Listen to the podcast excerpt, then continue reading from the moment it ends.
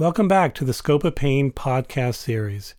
This is Dr. Daniel Alford, Professor of Medicine and Course Director for the Boston University School of Medicine Scope of Pain program. You get an anonymous phone call stating that your patient, who you've been treating with chronic opioids for chronic pain for the past six months, is selling his opioids. How will you respond to this concerning anonymous call regarding potential opioid diversion by your patient?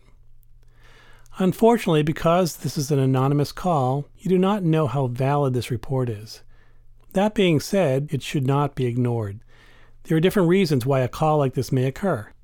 This may be from someone who's legitimately concerned about the patient and concerned about the community's access to illicit prescription opioids. But it could also be from someone who's trying to get your patient in trouble by making false accusations. Because you cannot be certain what the motivation or secondary gain is of the person making the accusation, I would suggest considering the call a worrisome sign that may indicate prescription opioid misuse.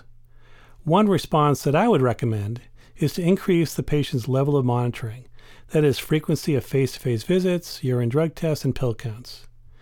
A few days to a week after the call, you may have your team call the patient in for a random pill count and urine drug test. Diversion would be highly suspected if the patient refuses to come in or comes in and has a urine drug test negative for the prescribed opioid and or a pill count that is less than would be expected. You may not want to disclose to the patient that you received the call, again, because you do not know how valid the report is, and there could be retaliation by your patient to the person he or she suspects made the report.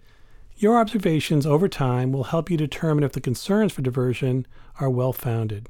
If so, you can give the patient specific feedback as to why you're concerned about diversion, such as, you did not leave a urine when requested, or your urine was negative for the medication that I'm prescribing, or you did not bring your pills in for a pill count, or your pill counts have been less than expected.